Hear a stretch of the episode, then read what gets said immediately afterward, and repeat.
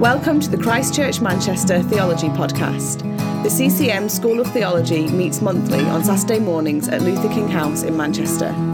For more information about the training that we offer or about our church in Manchester, please visit www.christchurchmanchester.com. My home is not on this earth, not in this world. On Saturday, 26th of September, Andy Wisdom taught two sessions at the Christchurch Manchester School of Theology. This is the second of those sessions, where Andy looked at the topic of worship. Andy is one of the leaders at Christchurch Manchester and is also currently working on a PhD in theology. Let's take a listen to the session. Okay, so session two, we're going to have a little think about the doctrine of uh, worship. What does it mean to worship God? This is a, a, word that we hear all the time in church. It's particularly associated, of course, with, um, with the, the times that we sing together congregationally. And in that sense, it's probably something that the vast majority of us could say that we have really missed in the midst of the coronavirus pandemic. Whether we've been singing into a, a screen um, with nobody or just one or two people that we live with around us, or whether we've been um, trying to, uh, whether we've been actually attending in person services recently and have been unable to sing um, in those services. This aspect of sung worship is something many of us, myself included, have really missed. But we know, don't we, there's, there's more to worship than this, and we're going to have a little think for the first uh, two thirds of this session about what that more is. What does it mean to worship God at its very root? Um, as our, our purpose, what does it mean to worship God? Um, and then uh, we're going to finish by thinking about sung worship and where that fits in to the big picture. But to begin with, I wanted to quote from the, uh, the Westminster Shorter Catechism in 1648, which says this What is the chief end of man? Man's chief highest end is to glorify God and fully to enjoy him forever. Man's chief highest end is to glorify God and fully to enjoy him forever. This, I think, is, is what it means to worship God to glorify him, that is to ascribe to him the glory that he is worth, but also to enjoy him, to delight in him. There's an element of worship which involves our own pleasure and rejoicing. Well, the English word that we translate as worship uh, is, one word which we'll see in just a second covers loads and loads of ancient words in the Hebrew and Greek but but it comes from the old english word kind of that, that means ascribing worth to something so worship is born of worthship okay showing honor to an object which has been deemed as having worthiness but a huge range of hebrew in the old testament and greek in the new testament words can be translated as worship or praise I'm not going to run through all of these that you'll see in your handout and um, kind of one by one because it's, it's, a bit dull. But, but actually, you can see this huge range of uh, physical and emotional actions which are encompassed in what we might call worship or praise.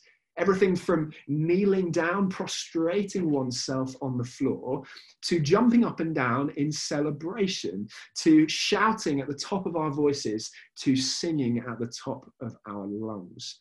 Actually, there are words in the Hebrew and Greek scriptures that, are, uh, that, that mean all of those different things. And we could translate all of them as worship or praise. And that is what you'll normally find them translated as in your Bible. Our word worship barely seems to do justice to all of those wonderful things that that word could possibly mean in the Bible. Just to point out one of those words, the word uh, tehillah, which means to sing halals, particularly with music, just to draw the link there between the Psalms, which are called the Tehillim. Uh, I may have said Tenelim earlier, that would have been a mistype. They're called the Tehillim, so the, the singing of songs, particularly to God, songs of praise for every circumstance, as we call the Psalms. But there's just a link for you there. Let's move on to kind of page uh, two of the handout and have a little think about the history of worship, what it means to worship God from the Old Testament to the New. We're going to start in the Old Testament and we're going to start at the very beginning with this statement that mankind, that you and I were created for worship. We were created to make much of God, to ascribe God's worth to Him, to sing His praises. Now, I wonder uh, whether it, that, that kind of triggers something in you that, that leads you to think, ah, I'm just a little bit uncomfortable with that idea that God would create us to worship Him. That seems, if you liken that to any human being, that seems quite egotistical, doesn't it? Maybe it conjures up images of communist or fascist dictators erecting statues of themselves all over uh, their land and demanding that people bow down to them. You know, this happens in the Bible as well with King Nebuchadnezzar and the giant statue that he asks Daniel and his friends to bow down to. But unlike these dictators, these human dictators who demand for no deservable reason that people bow down to them and worship them, actually, God, two things. Number one, God is worthy of worship. That's what makes it completely justifiable for him to create creatures that would worship him. But the second thing is that actually God, in his grace, has made himself the object of our greatest satisfaction and enjoyment. Actually, so worshipping him is actually in our very best interest as well. God hasn't made it so that worshipping him is merely a chore, that we're robots reciting his worship without any pleasure or enjoyment. Actually, God has made himself the object of our greatest satisfaction and worship. In Genesis 1, verse 26 27, God makes mankind in his image. And the word he uses, the word the Bible uses for image there in the Hebrew is tselem, which also means statue or, uh, yeah, or in that sense, it's an image, the kind of image you might find in a temple. God creates human beings as representatives of himself, whose purpose is to mirror him, to glorify him, to point to who he is. Andrew Wilson puts it this way in his book, God Stories God, as we frequently read in scripture, wanted his glory to fill the whole earth. So he made human beings in his image, creatures who resembled, reasoned, related, reproduced, and ruled like him, and told them to fill the earth all of those things we're created to do is to glorify God by being, in some sense, like Him, because He's made us that way. Isaiah 43 speaks twice of God uh, creating people for His glory. And Wayne Grudem puts it this way The fact that God created us for His own glory determines the correct answer to the question what is our purpose in life? Our purpose must be to fulfill the reason that God created us to glorify or worship or praise Him. Well, I, uh, regarding kind of that idea, there's a, a real need for purpose in our world, isn't there? When people feel that they don't know their purpose or they are without purpose, it can lead to really kind of uh, low self esteem and, and low goals for life. Not really knowing what we're here for can be really damaging and difficult. And yet, here we see that God has created us to worship and glorify Him. Not only is that our purpose, but in living up to our purpose, we get to be at our most satisfied in glorifying God. I think there's a general agreement that if you know your purpose, you are in a better place. You are happier. You are more satisfied with your life. This is our purpose. Grudem goes on. When we realize that God created us to glorify Him, and when we start to act in ways that fulfill that purpose, then we begin to experience an intensity of joy in the Lord that we have never before known. Well, that story of God creating human beings for his glory encourages us to live up to that purpose as his worshippers, but as we go through the Old Testament, we see that at every single point, God returns to this idea of his people being his worshippers. In Exodus chapter 8, when God is about to uh, bring about the plan that led to the deliverance of the Israelites from Egypt, the Lord said to Moses, Go to Pharaoh and say to him, This is what the Lord says Let my people go so that they may worship me. And then when the Israelites leave Egypt and find themselves in the desert, and Moses briefly leaves them to go, well, I don't know how briefly it was, to go up a mountain to meet with God. What is it that upsets God so much, that leads him to referring to the Israelites as a stiff necked people, that leads Moses to, uh, to angrily rebuke them? It's the fact that they turn to worship something else, the golden calf. It says God, God says to Moses, they've bowed down to this calf and sacrificed to it and have said, These are your gods, Israel, who brought you out of Egypt. God describes himself on several occasions as a jealous God who wants to be worshipped himself because he alone deserves it. Once the people of Israel have been liberated, we know that God gives them a law. At the end of Exodus and in Leviticus, Numbers, and Deuteronomy, God lays down this law. But why? Why would God lay down this law for his people? Well, for many people, I think there's a question mark over why God would why God would request such high standards from his people in the community of Israel. When you read through the 600 and something laws that God lays down, you think, my goodness, that would be difficult to keep. But the reason is that God is the ultimate standard. He is the ultimate holiness. For us to even have a chance to worship Him properly as sinful human beings, well, we have to become holy like Him, right? That's the only way we can effectively worship Him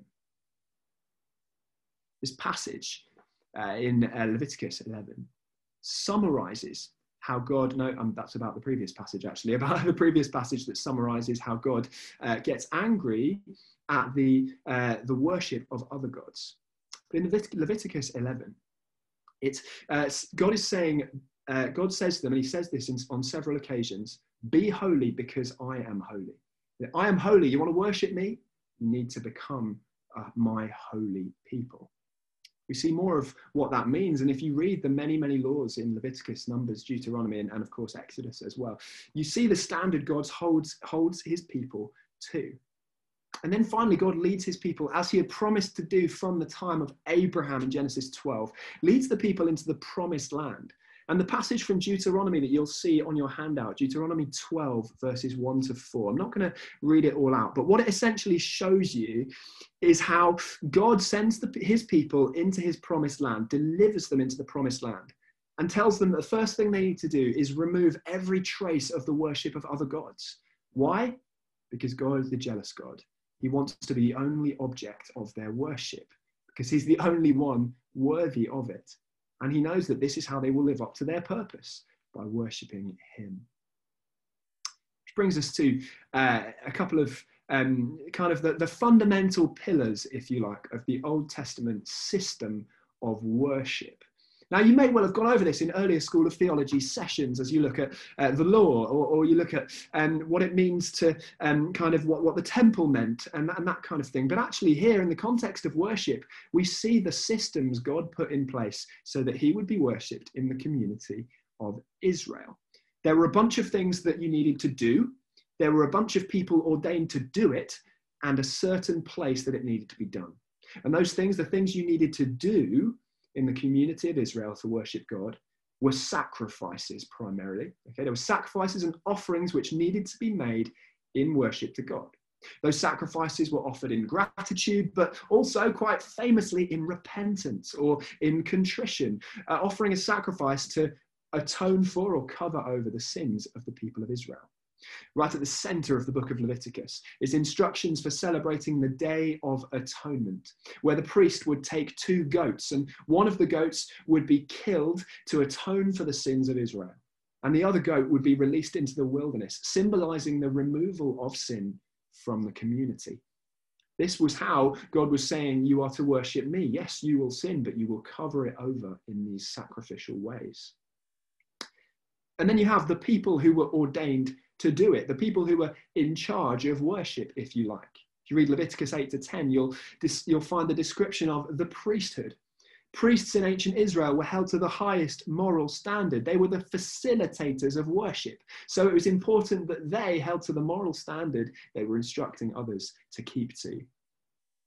In the time of the temple, you have the chief priest, who was the only one who was able to enter the temple's holiest point, the center where God dwelt, the Holy of Holies, on behalf of the people. And then finally, you have the place where this worship needed to be done.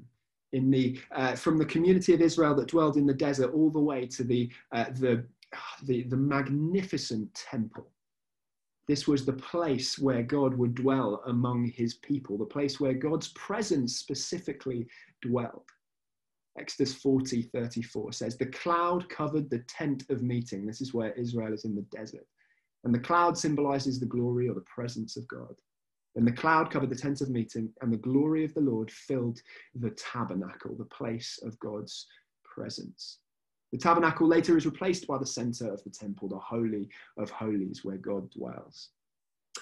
What's really interesting about this is that we often look back on the Old Testament form of worship as impossible, thinking God wants an unattainable standard from his people. And this is true to a large extent. But actually, if we look more closely, right, this is true to a large extent because we see how often the people of Israel get it wrong. But if we look more closely here, we see that actually God's grace is in action. God wants his people to live up to their purpose as worshipping him. God wants a relationship with his chosen people. If we look at Numbers chapter 1, verse 1, we see that Moses is in the middle of a conversation with God in the tent of meeting, the center where God's presence dwelt. Which meant that this system, which brought the people up to a certain standard of holiness, and the priests up to an even higher standard of holiness, and the chief priest up to the highest standard of, standard of holiness so that he could enter the presence of God actually worked. God had created a system where the people could worship him, where Moses, the high, the high priest, could, acting as the high priest here, could enter the presence of God, something which in earlier chapters of the Bible had led to people dying trying to enter the presence of God. The fact that Moses speaks with God in this tent of meeting showed that the system did work. But these verses also show us that the system that we see in the Old Testament, the form of worship we see in the Old Testament, the pillars of this system, seem quite far removed from what we understand to be worship today. And yet, if we look for this language in the New Testament, we actually find it everywhere. The New Testament authors go to great lengths to show us that actually the systems of worshipping God in the Old Testament, the sacrifices, the priesthood, and the tabernacle, are not gone. Actually, they've just changed uh, in their meaning. Actually, God has uh, completely changed what it means to worship Him through sacrifice, with a priesthood, and with His presence. I want us to break into breakout rooms now for just eight minutes to have a think about the Bible verses that I've written down on the handout. And if you don't have them, I'll post them in the uh, group. Um, but these are uh, Bible verses from the New Testament which speak about sacrifice and priests and even the tabernacle but you may have other Bible verses that spring to mind as well. And the question we want to ask is uh, how do these concepts actually apply to worship in the New Testament as well? Where does sacrifice come in? Where do priests or the priesthood come in? What about God's presence in the tabernacle or the temple? Where does that come in in the New Testament? How do the following verses influence our view of what it means to worship God in the New Testament age? Romans 3.25, Hebrews 4.14, 1 Peter 2.9 and John 1.14. I'll post them in the chat. So I think the, uh, the thing that struck me about these verses in the New Testament is actually how much effort the New Testament authors go to to uh, show us that God's that, the, the pillars, the fundamental um, aspects of what it means to worship Him um, are actually have a continuity into the New Testament. Actually, these are things that God still cares about and still values. These are still kind of um, the fundamentals of worshiping Him. We can easily look at the Old Testament system and think that either none of it applies to us or that um, our system of, of worship has completely shifted and has nothing in common with this one. But actually, built into the Christian life are all three of these principles. Christian worship still involves sacrifice, doesn't it? Both on our on behalf of us and also um, and also in response, God calls us to sacrifice for Him. Jesus, of course, has been that sacrificial lamb that is mentioned in the Day of Atonement, or sacrificial goat in the Day of Atonement, but you know, um, uh, who has uh, both paid for our sin by dying and also symbolized the removal of our sin as well. God, uh, Jesus has become the fulfillment of that day of atonement, that ultimate sacrifice. He's atoned for our sin once, and it is done. And now God calls for us to offer up our lives as a living sacrifice to Him Romans 12. Jesus talked about counting the cost of following Him, didn't He, before we uh, go into it and being ready to pick up our cross. There's sacrifice involved in the Christian life. Christian worship also still involves priests. But in the eyes of God, every one of us is a, in the royal priesthood. Actually, there's something, just a comment on that verse in 1 Peter 2, verse 9, where he says, You are a chosen people, a royal priesthood, a holy nation, God's special possession. In the Old Testament, you couldn't really be a royal and a priest because the royals and the priests came from different tribes of Israel. The kings came from the tribe of Judah, the, the priests came from the tribe of Levi. And yet, here, uh, Peter says, You are a royal priesthood. Through being a co heir with Christ, God's child, you are a royal and you are a priest ordained by God to worship him and of course, at our head is Jesus, the great high priest, who tore the temple curtain in two as he died, granting access to the Holy of Holies to all of God's people. We'll hear slightly more in just a second about this limitless presence of God, which is now open to all of God's holy priesthood, royal priesthood. And Christian worship still involves the presence of God. Actually, uh, this is what's symbolized by the, the, tabernacle or the temple is this is where God's presence was, but God's presence is still central to our worship. Uh, Jesus coming to earth and walking among, among man, tabernacling among us, as John 1, uh, the language John 1 uses, Jesus has ushered in God's presence as an accessible, ever present phenomenon. And as we worship, we become more aware of his presence by his spirit who lives in us. Which brings us to worship in the New Testament. Think about what it means to worship God in view of what Jesus has done. Actually, um, the, the uh, fundamental pillars of what it means to worship God are still there.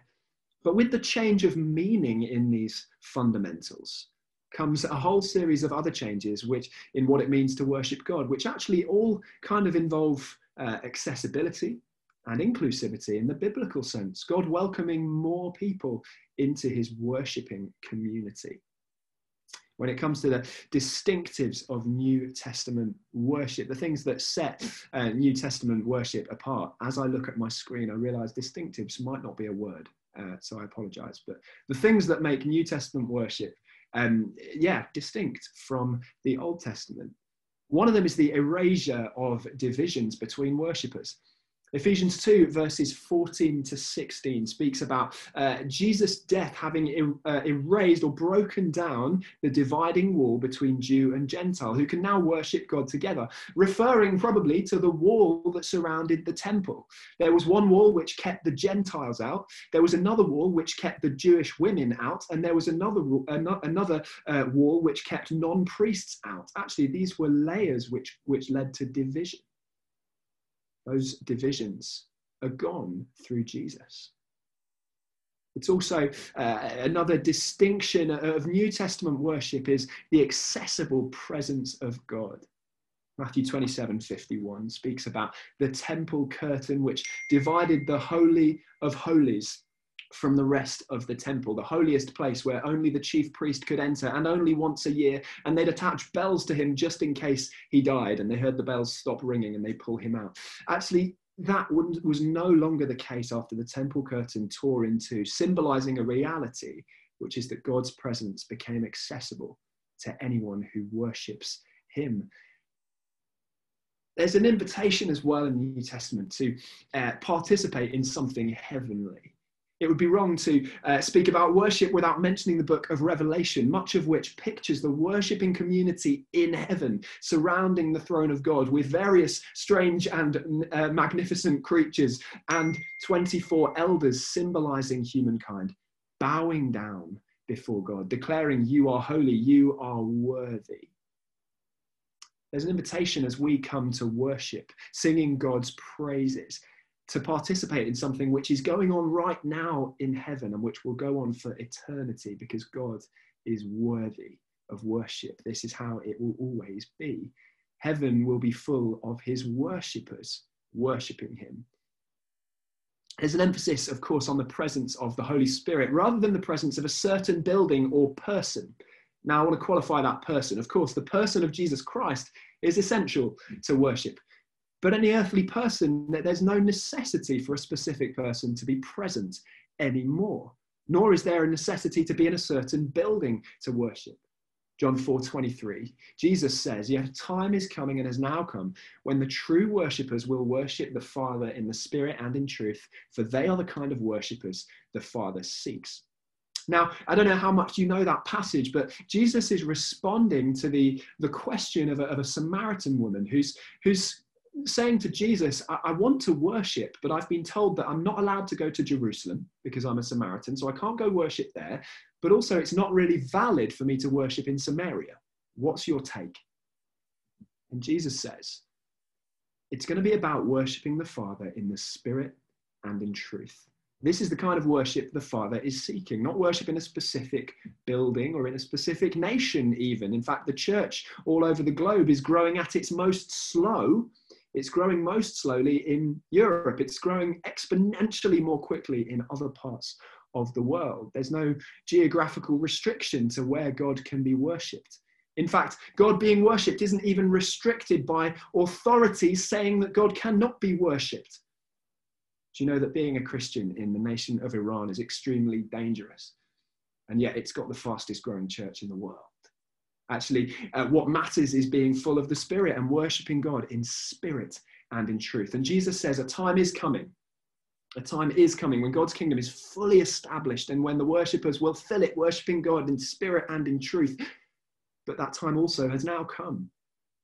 And now, what it means to worship God is to worship Him in spirit and in truth. God uh, speaks about, well, the Bible speaks about God's new temple, using temple and building language to speak about how God is building his church. So, in a sense, Jesus is the new temple. He's the one who tabernacled among us. In another sense, using the cornerstone of Jesus, God is building his temple upon that cornerstone, upon that bedrock, that solid ground that is Jesus Christ. And he's building us into a heavenly house uh, indwelt by his spirit. And Paul says in Romans 12, using a word that is translated as uh, temple service or worship, he tells the, the Roman believers what it actually means to worship God and says, I urge you, brothers and sisters, in view of God's mercy, that should say mercy, to offer your bodies as a living sacrifice, holy and pleasing to God. This is your true and proper worship which uh, yeah, which which means temple service. This is what it truly means to serve God now. Uh, I've heard on several occasions that when you see a therefore in the Bible, you should ask what it's there for. And uh, at the beginning of Romans 12, that word therefore, it's Paul has been speaking about God's incredible grace. It says, therefore, in view of God's grace, offer yourself to God as a sacrifice. Well, I wonder if uh, you want to have a little think about the next question. We won't um, we won't split uh, into breakout rooms right now because I think it, I think we're probably due at a break. So we'll have a break now, and I want you to just have a think if you want to, um, or feel free also just to go top up on coffee. That's fine too. About this question, but we won't necessarily uh, discuss this at length in breakout rooms. Which church activities would you describe as worship? Is it restricted just to uh, the times we sing together, or is there more to it than that? Have a little think about that. But right now is not a discussion break; it's just a break, um, and then we'll we'll resume with worship in the church afterwards. Um, we're going to move on to have a little think about what worship means in the church or what worship means today. We've looked at worship in the Old Testament, worship in the New Testament. What about how, when we apply those things to our, our own circumstances? Um, and uh, one of the questions we want to think about is the one that I previously posed to you, but uh, which I'm not going to ask for feedback on, which is which church activities would you describe as worship? Well, obviously, we associate worship massively with when we sing together, and that's completely okay, I think. Actually, that's a really important part of what worship is. But I wonder if when we ask that question, what is worship and what is worship in the church, maybe we need to uh, have a few criteria uh, does the activity we're going to do tick boxes X, Y, and Z, in which case we could consider it worship? And I think a helpful framework for thinking about that is what um, uh, Wayne Grudem puts forward in his in his book systematic theology i should uh, i should say when i mention wayne grudem i'm speaking about his systematic theology book which is great um, but he talks about uh, delight and drawing near and i've paraphrased some of what he said here to help us think about what we would constitute as worship in the church. Grudem calls these four things uh, part of the um, results of genuine worship. Part of the results of genuine worship. And, uh, and he talks about how when we worship, we delight in God and he delights in us. We draw near to God and God draws near to us. So, are the things that we would consider worshipful activities, are they seeking to bring those things about? to cause us to delight and draw near to God, and for Him in response to do those things to us. Well, uh, I'll begin with number one. When we worship, we delight in God.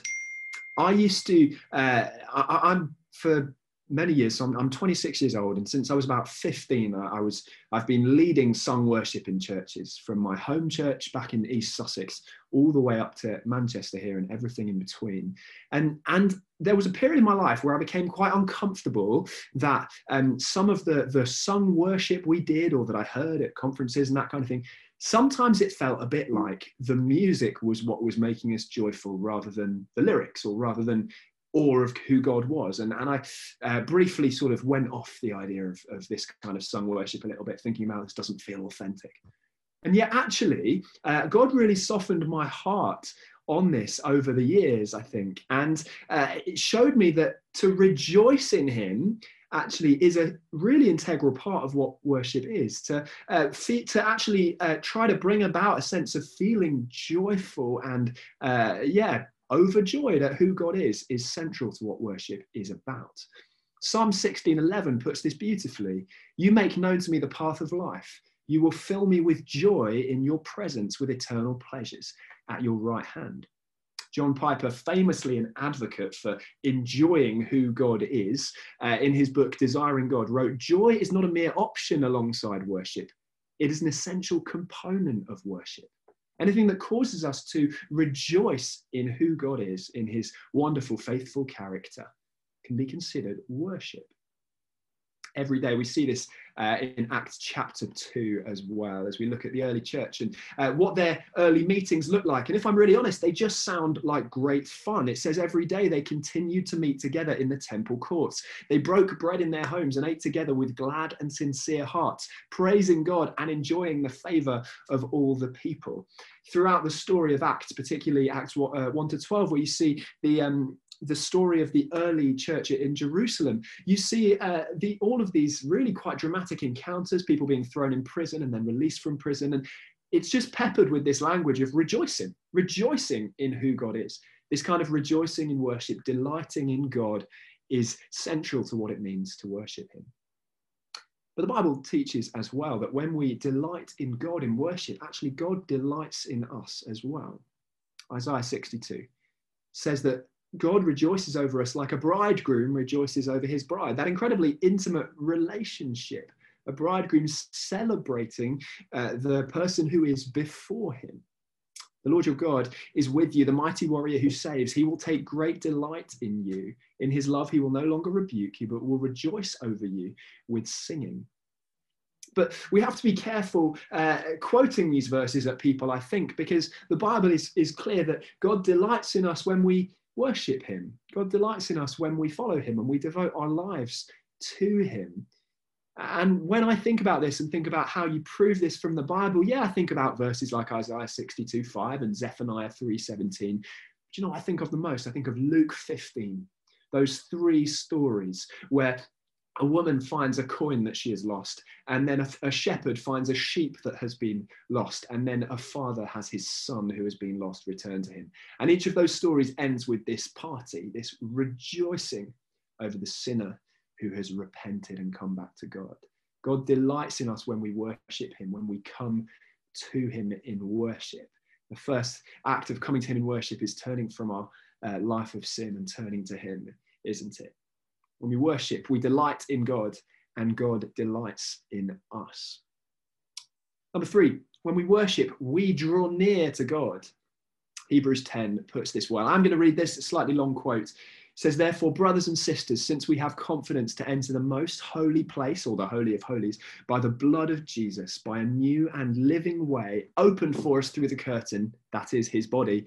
And since we have a high, great high priest over the house of God, let us draw near to God with a sincere heart and with the full assurance that faith brings, having our hearts sprinkled to cleanse us from a guilty conscience and having our bodies washed with pure water. The beauty of the letter to the Hebrews or the book of Hebrews is that it, it it's perhaps the, the uh, the most obvious bridge between the Old Testament system of worship and the New Testament. The amount of references to the Old system they're just everywhere. And here, the author of uh, Hebrews says that uh, reminds us as believers that in a physical sense through the old testament worship system the people of god could only draw near when they'd been made holy right o- only the uh, the chief priest could draw the very nearest one could get to god but now because we have been made righteous by jesus christ's holiness which he has put onto us so that we can be clothed in his righteousness we can draw near to god and the author of Hebrews says elsewhere, we can approach the throne with confidence.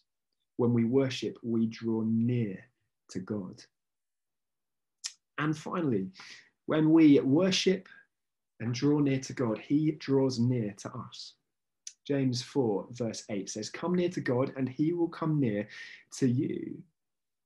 Grudem says when we worship God, He meets with us and directly ministers to us, strengthening our faith, intensifying our awareness of His presence, and granting refreshment to our spirits.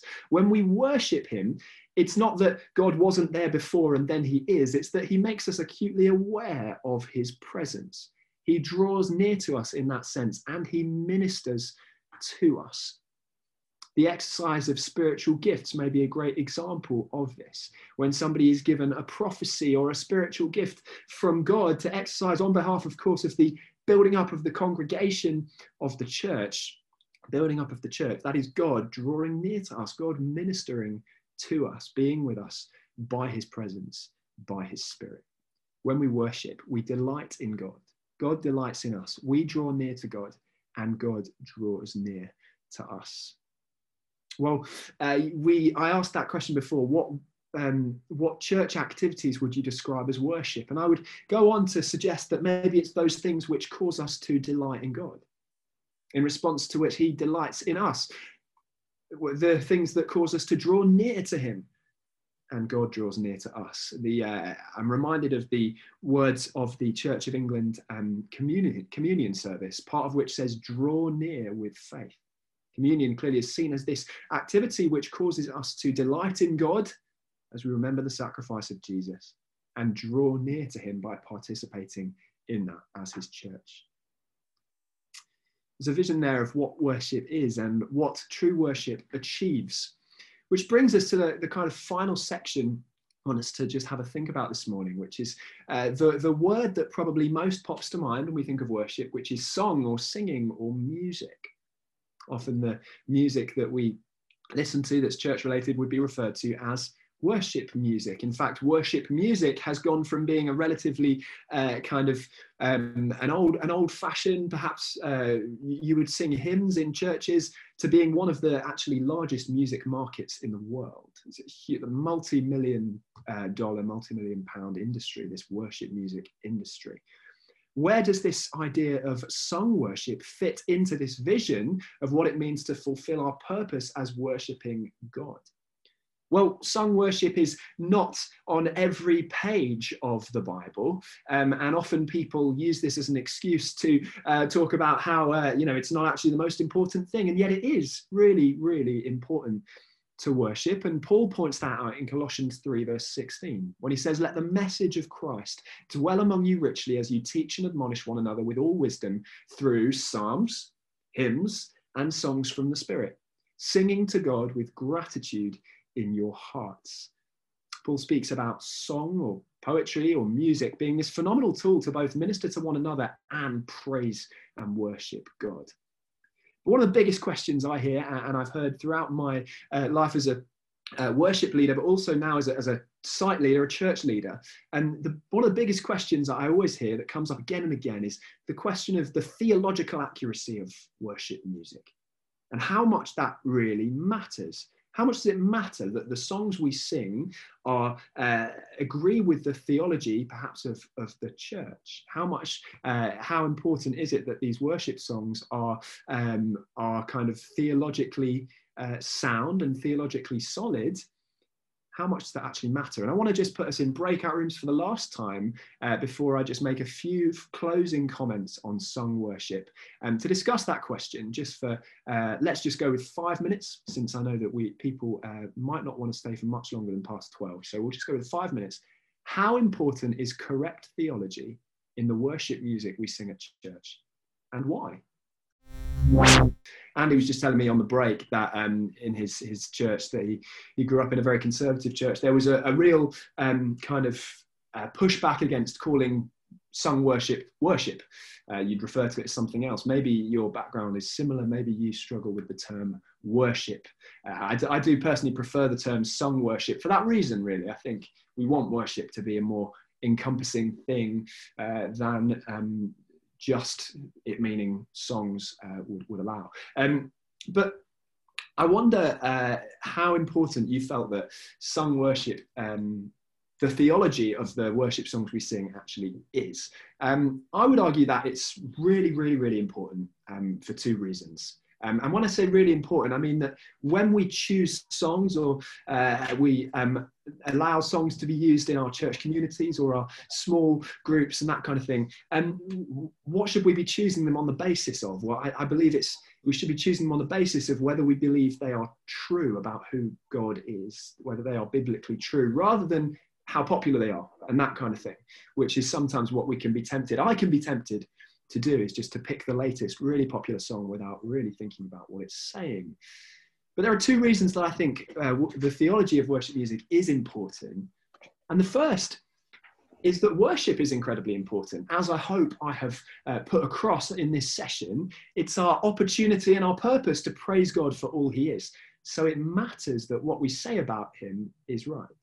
We are doing God a massive disservice if we describe Him as uh, overly weak, perhaps, or overly human, or if our worship music inadvertently describes him as a universalist or anything like that, actually, we are doing God a disservice.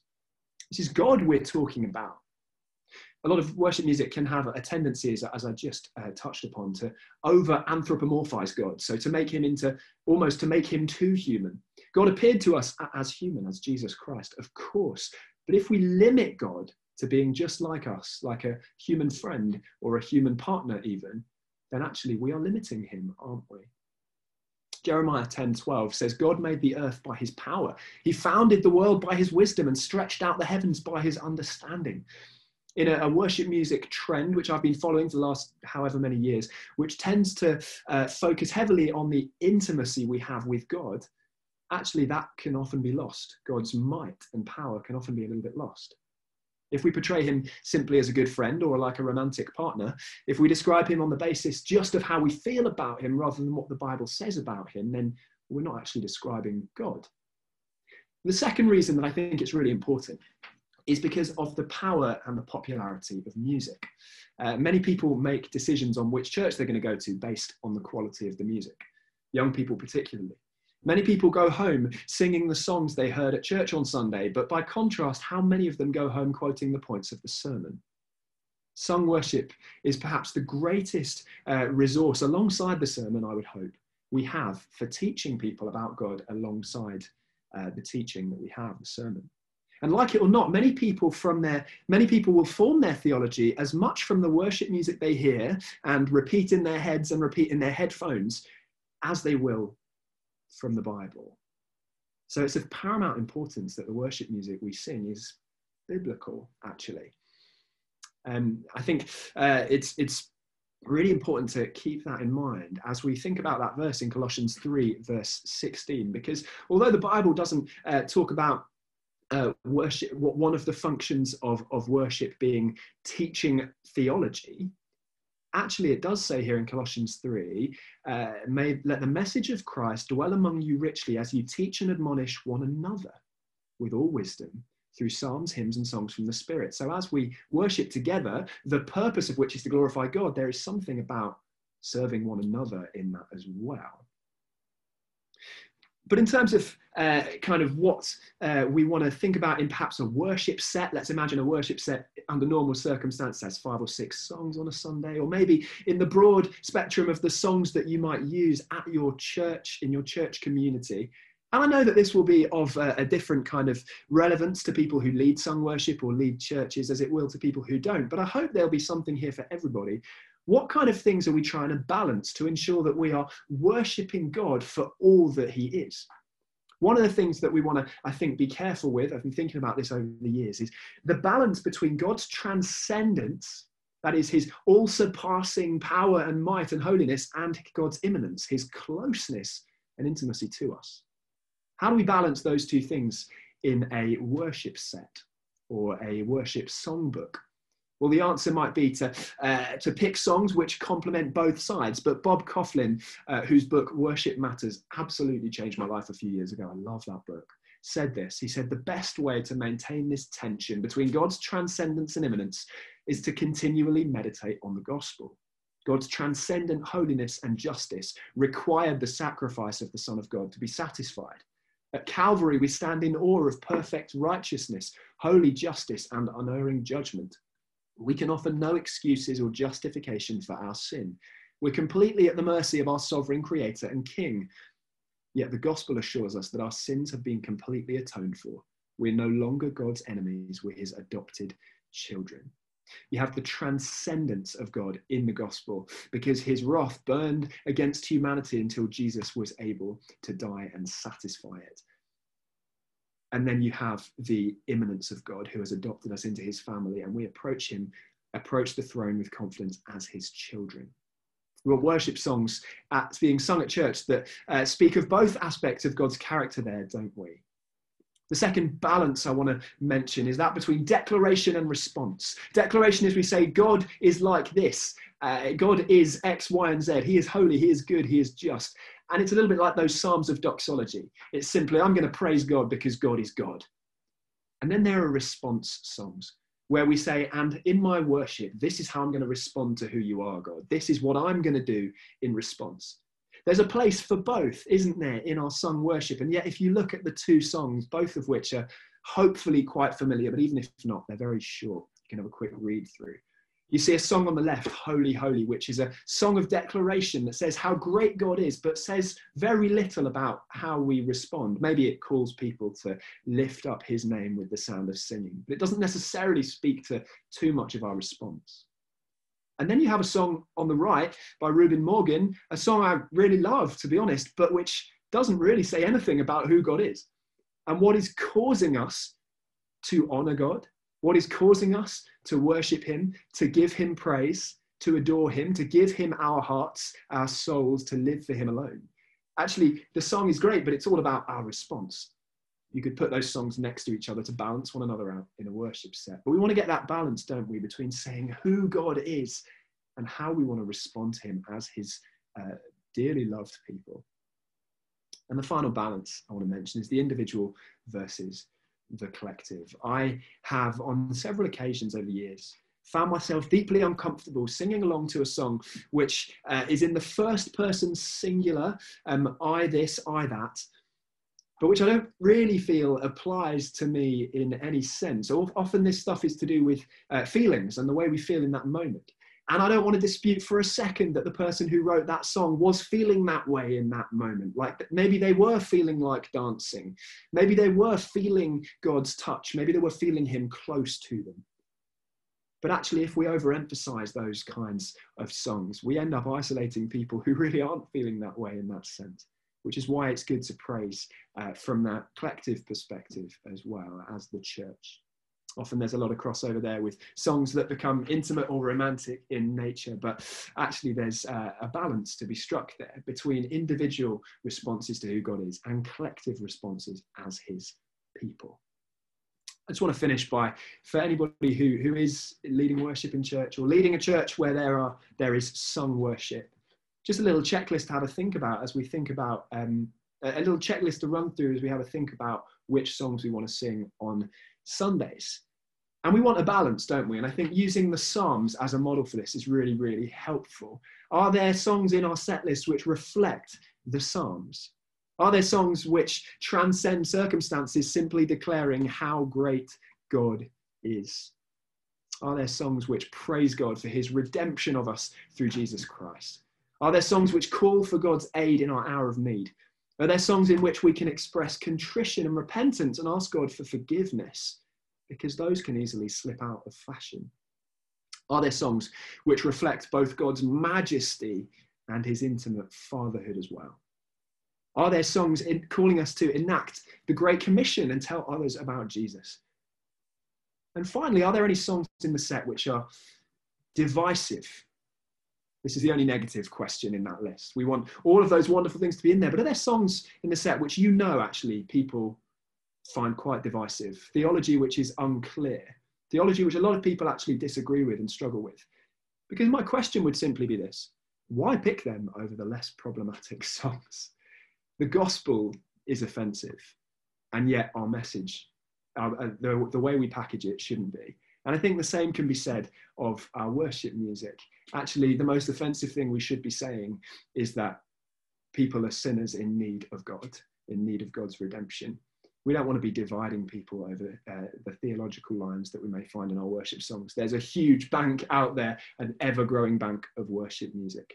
Let's pick the ones that don't divide congregations. That kind of brings me to a close at the end of um, that session on worship. But I just want to uh, finish with the quote I read at the beginning from the uh, from the um, Westminster Shorter Catechism in 1648, which says, "What is the chief end of man? Man's chief highest end is to glorify God and fully to enjoy Him forever." I don't know exactly which activities you think of when you think of worship in your church community. Sung worship, the sharing of communion, meeting together as community or house groups, uh, praying together, all of these things can be worshipful. Do they encourage us to delight in God and draw near to Him? Do they encourage us to glorify Him and fully to enjoy Him?